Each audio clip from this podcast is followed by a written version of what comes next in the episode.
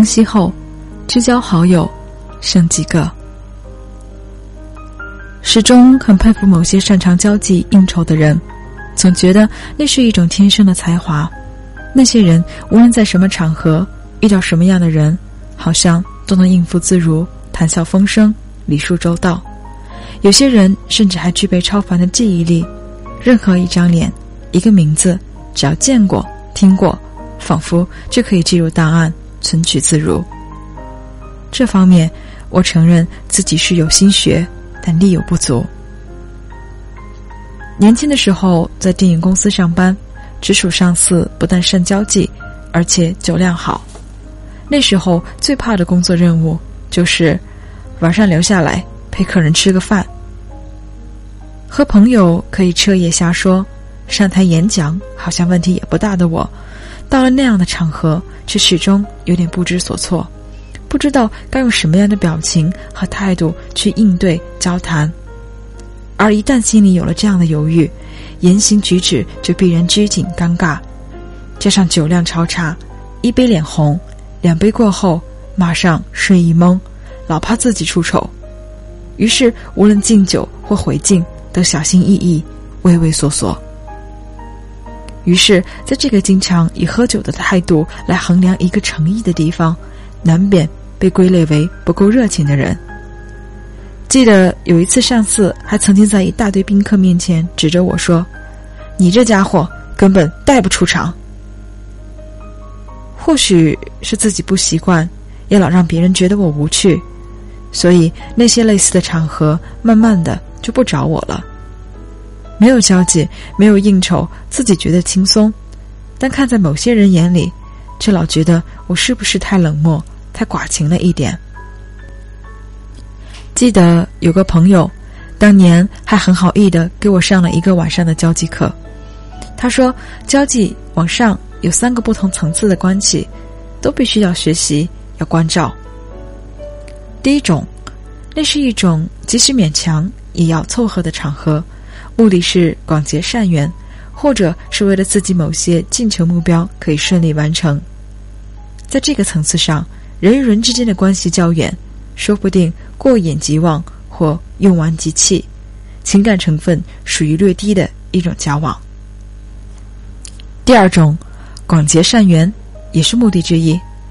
不过在这个层级上，人与人之间基本上已经有了一定的熟悉度或关联性，是为了累积情分，养兵千日，可能用在一朝的积极性交往，情感成分属于中级。第三种，往来的关系不是亲戚，就是非常熟识的朋友，是婚丧喜庆的帖子或讣文必然会发出去，年节会相互送礼致意的对象。不过，真正的情感成分则属于自由心正，浓淡之间甚至还会凭双方礼尚往来的程度而有所改变。已经到了这般年纪，他说的我当然都懂，只是要做到自然。安心，对我来说还是难，没有真心的善意。举个例子，我是最怕遇到的场面是听到别人跟我说：“好久不见啦，哪天聚聚？哪天有空一起吃个饭吧。”而讲完后，紧接的话却是：“哦，那白了，保重。”我了解，那绝对是善意，但更难受的是，这善意无丝毫真心。记得儿子五六岁的时候，有一次带他上街，在玩具店遇到一个早已离开原本行业的制片，聊了一阵别后各自的工作和发展之后，他说：“哪天有空聚一下吃个饭吧。”随即握手告别。没想到我儿子竟然问我说：“他要跟你吃饭哦？”我说：“是啊。”没想到儿子却一脸疑惑的问：“那你们怎么都没有留电话？”小孩清澈的直觉，有时候真是一面镜子。没错，他连我的联系方式都没问，那哪一天聚一下吃个饭？这句话，不就是大人之间彼此心知肚明的应酬一场？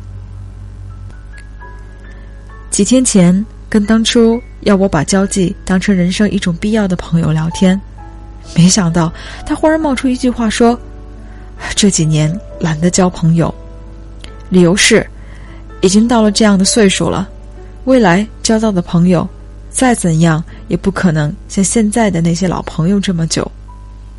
他说，从年轻到现在，朋友来来去去，有些甚至从好朋友变成死不往来的敌人，但总有几个是不必应酬也打死不退的家伙。